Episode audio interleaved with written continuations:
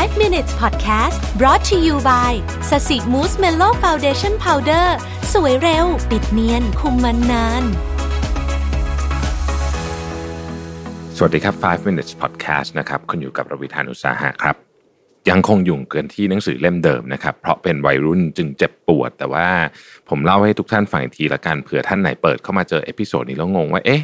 นี่มันเป็นการรีวิวหนังสือหรืออะไรนะฮะจริงๆไม่ใช่ต้องบอกว่า เออหนังสือเล่มนี้เนี่ยผมอ่านมา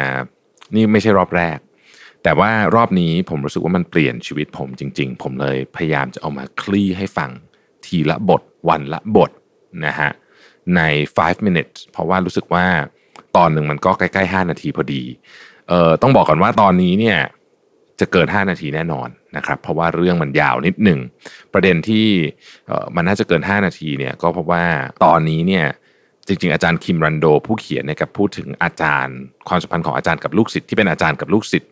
ในในเชิงของอที่เรียนหนังสือมหาวิทยาลัยต่าง ๆ เหล่านี้ แต่ผมอยากจะเสริมมุมของอาจารย์กับลูกศิษย์ในแง่มุมอื่นด้วยนะครับ เพราะฉะนั้นก็คงจะใช้เวลาสักนิดหนึ่งนะครับเอาล่ะ เราลองหลับตานะครับ นึกภาพย้อนกลับไปสัก 40 ปีที่แล้ว 50 ปีแล้วกันนะฮะ อาจารย์ใช้คำนี้ซึ่งผมคิดว่าเป็นคำที่น่าสนใจมากนะครับ ผู้แปลแปลคำจากเป็นภาษาเกาหลีเนี่ยมาเป็นคำนี้ครับ ในอดีตมนุษย์มีความเป็นมนุษย์มากกว่าปัจจุบันเออน่าสนใจไหมเป็นคำพูดที่ผมอ่านปุ๊บเนี่ยผมสะดุดเลย แล้วก็ต้องวงกลมไว้เลยว่าคำว่ามนุษย์มีความเป็นมนุษย์มากกว่าปัจจุบันในมุมมองของอาจารย์คิมเนี่ย แปลว่าอะไร จะค่อยๆ เล่าให้ฟังนี้ในตอนนี้นะฮะโอเค อาจารย์เล่าถึงว่าการเปลี่ยนแปลงของสังคมเมื่อสมัยก่อนเนี่ยมันเกิดขึ้นแบบช้าๆ การแข่งขันเรื่องความสามารถก็ไม่รุนแรงเท่านี้ ความสัมพันธ์ระหว่างบุคคล มันก็เลยไม่ต้องใช้คำว่าชิงดีชิงเด่นกันมากเท่านี้แล้วกันนะครับ มันไม่ใช่เฉพาะความสัมพันธ์ระหว่างอาจารย์กับลูกศิษย์นะฮะแต่ว่าเป็นความสัมพันธ์ระหว่างคนในครอบครัวด้วย หรือเพื่อนฝูงเองก็เช่นเดียวกันนะครับ ก็จะแน่นแฟนกว่าปัจจุบันมากอะผมอยู่ตรงนี้ก่อน ผมเชื่อว่าหลายท่านก็พอจะนึกออกว่า สังคมเกาหลีซึ่งเป็นเรื่องในหนังสือเล่มนี้เนี่ยกับสังคมไทยก็มีภาพนี้ใกล้เคียงกันนะฮะในสมัยก่อนในความสัมพันธ์ระหว่างอาจารย์กับลูกศิษย์เป็นสิ่งที่เหนียวแน่นมาก ถึงขนาดมีคำกล่าวว่าอาจารย์เปรียบเสมือนพ่อแม่คนที่สองคำกล่าวนี้ก็มีในของไทยเราเหมือนกันนะฮะนะครับ คือมีคำสอนทำนองว่าแม้แต่เงาอาจารย์ศิษย์ก็ไม่กล้าเหยียบย่ำ เป็นการแสดงถึงความเคารพและให้เกียรติอาจารย์อย่างสุดซึ้ง ซึ่งมันมีบริบทอยู่เหมือนกัน คือบริบทของสังคมมันก็เปลี่ยนไปนะครับ ทั้งนี้นะฮะอาจารย์คิมรันโดก็บอกว่ามันก็อาจจะมาจากเรื่องราวในประวัติศาสตร์แหละ ในปี 1980เนี่ยนักศึกษาได้พร้อมใจกันลุกขึ้นประท้วงรัฐบาลเผด็จการทหารนะครับนับเป็นเหตุการณ์การต่อสู้ เพื่อเรียกร้องประชาธิปไตยของนักศึกษาที่ยิ่งใหญ่ที่สุดนะครับ เราจึงกล่าวได้ว่า ประชาธิปไตยในทุกวันนี้เกิดขึ้นเพราะการต่อสู้ที่เด็ดเดี่ยวของนักศึกษาในตอนนั้น เพื่อควบคุมความประพฤติของนักศึกษาในยุคนั้น รัฐบาลจึงสั่งให้ทุกมหาวิทยาลัยมีการให้คำแนะนำนักศึกษาอย่างใกล้ชิด ฟังดูแล้วเหมือนจะดูดี แต่จริง ๆ แล้วเนี่ยจุดประสงค์ของเรื่องนี้ คือต้องการให้อาจารย์จับตามองลูกศิษย์ไม่ให้ไปร่วมชุมนุมก่อการประท้วงนะฮะทุกมหาวิทยาลัยจะมีหน่วยงานสำคัญ เพื่อเก็บข้อมูลนักศึกษาโดยตรงนะฮะ ถ้ามีนักศึกษาของตัวเองไปเข้าร่วมชุมนุมแล้วแล้วก็อาจารย์ต้องตามไปสอบถามถึงบ้านนะครับ แต่ว่าอาจารย์เนี่ยท่านก็ไม่ได้รู้สึกต่อต้านนะก็มีแต่ความเห็นอกเห็นใจ ถ้าลูกศิษย์ถูกจับไปก็ต้องไปประกันตัว ในฐานะอาจารย์ที่ปรึกษา อาจารย์ทุกคนพยายามปกป้องลูกศิษย์ของตนมากกว่าจะบังคับให้เข้าร่วมชุมนุม จุดนี้น่าสนใจ นี่คือว่าสาเหตุว่าทำไมความสัมพันธ์ถึงแนบแน่น ด้วยเหตุผลดังกล่าวเนี่ยนะครับ ความสัมพันธ์ระหว่างอาจารย์กับลูกศิษย์จึงแน่นแฟนมาก อาจารย์สามารถจำชื่อลูกศิษย์ได้ทุกคน รู้สภาพความยากลำบากของนักเรียนแต่ละคนเป็นอย่างดีนะครับ ใครมีปัญหาเรื่องอะไรต่างๆนานาเหล่านี้ ทุกคนอาจารย์รู้จำได้นะครับ อาจารย์คิมบอกว่าสมัยที่ตัวอาจารย์คิมเป็นนักเรียนเนี่ยนะฮะในช่วงปีใหม่เนี่ยไปฉลองปีใหม่กันที่บ้านอาจารย์นะนะฮะแล้วก็ตัวอาจารย์คิมเองกับกลุ่มเพื่อนสนิทเนี่ยเคยชิมอาหารที่เป็นฝีมือของภรรยาอาจารย์ แล้วก็ได้ดื่มเหล้าที่มาจากต่างประเทศเนี่ย เป็นครั้งแรกก็ที่บ้านอาจารย์นี่แหละนะเพราะว่าเด็กนักศึกษาก็คงอาจจะไม่ได้มีเงินทองมากมาย จะไปซื้อเหล้าจากต่างประเทศซึ่งคงแพง พอเรียนจบจะมีงานเลี้ยงตอบแทนนะครับ นักศึกษาจะเชิญอาจารย์ทั้งหลายมาร่วมงานนะฮะผู้ชายนี่จะแต่งตัวดีเลยใส่สูทนะฮะผู้หญิงก็จะใส่ชุดฮันบกซึ่งเป็นชุดประจำชาติของเกาหลีนะครับ มีของขวัญพิเศษที่นักเรียนเตรียมไว้ให้อาจารย์นะครับ มีการร้องเพลงเพื่อเป็นคล้ายๆกับว่า เฉลิมฉลองบุญคุณของอาจารย์ทำนองนี้นะฮะพองานเลี้ยงเสร็จก็จะพาอาจารย์ไปเที่ยวคลับต่อด้วยนะครับ คือตอนนั้นพอเรียนจบเขาเริ่มจะโตแล้วไปคลับได้แล้วนะครับ วัตถุประสงค์ของงานที่แท้จริงไม่ใช่ความสนุกสนานแต่เพียงอย่างเดียว แต่ว่าต้องการจะตอบแทนบุญคุณอาจารย์ที่ดูแลกันมา ตลอดระยะเวลาที่เรียนหนังสือมานะฮะนั่นคืออดีต ปัจจุบันความสัมพันธ์ของลูกศิษย์กับอาจารย์เปลี่ยนไปเยอะ ไม่มีนักเรียนคนไหนมาฉลองงานปีใหม่ที่บ้านอาจารย์ และหลังเรียนจบไม่มีการเชิญอาจารย์มาเพื่อขอบคุณเหมือนในอดีตอีกแล้ว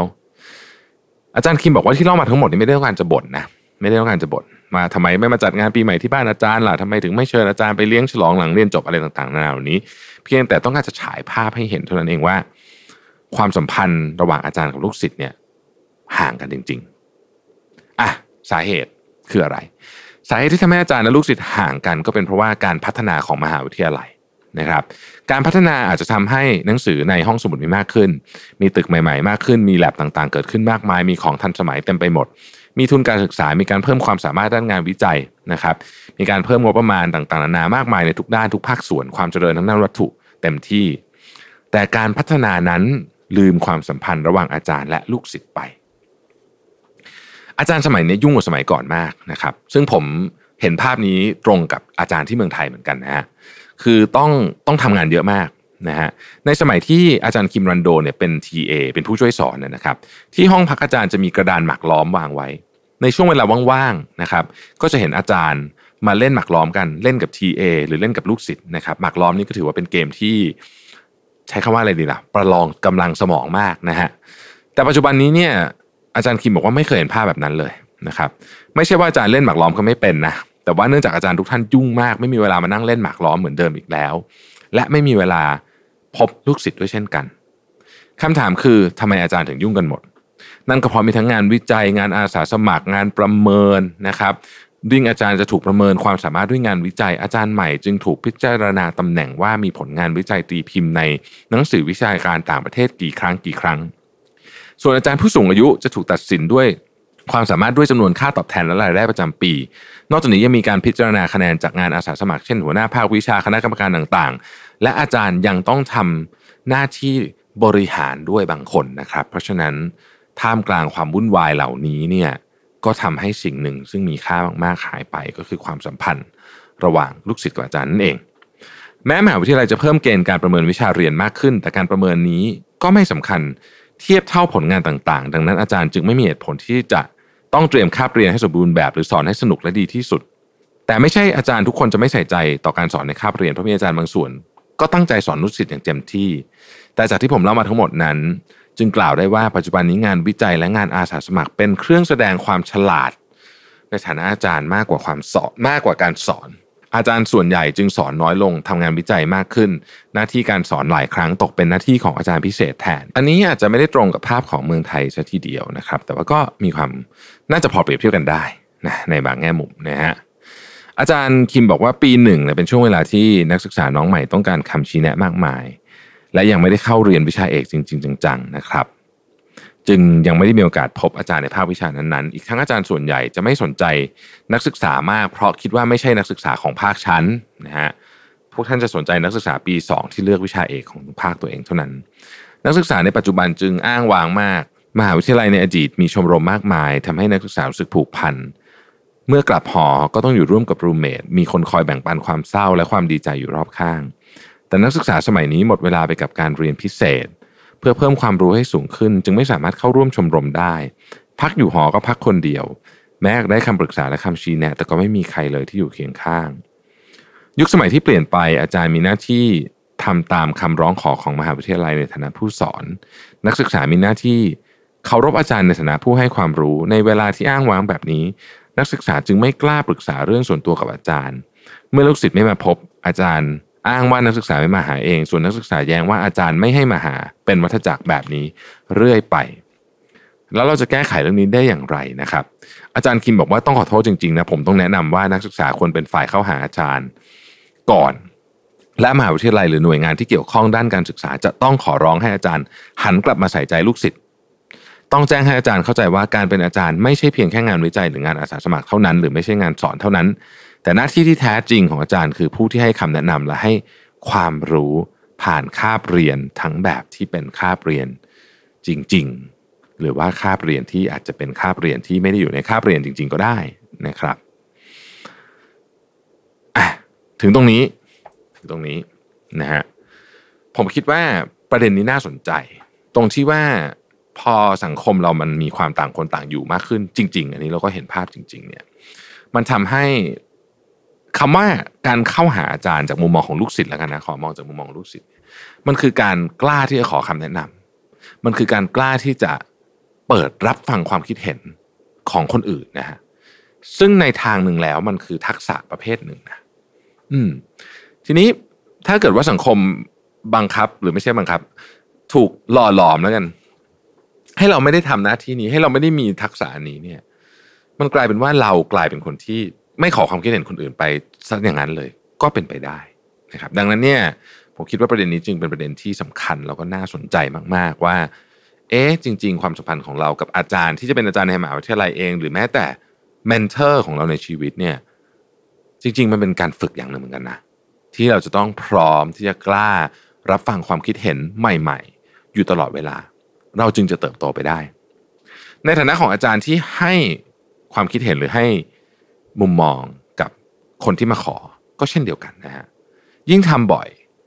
ก็จะยิ่งเก่งขึ้นเรื่อยๆมันเป็นทักษะเหมือนกัน ไม่อยากให้ทักษะนี้สูญหายไปนะครับ เราจึงต้องพยายามที่จะตามหาอาจารย์ของเราให้เจอให้ได้ และถ้าหากว่าเรารับบทบาทของการเป็นอาจารย์แล้วเราก็ เราก็ต้องเป็นอาจารย์ที่ดีให้ได้เช่นกัน ขออภัยที่ตอนนี้ยาวเกิน 5 นาทีไปพอสมควรทีเดียว แต่ผมคิดว่าน่าจะได้มุมมองที่น่าสนใจกลับไปคบคิดกันต่อ ขอบคุณที่ติดตาม 5 minutes ครับ สวัสดีครับ 5 minutes podcast presented by แป้งพับสสิมูสเมนโล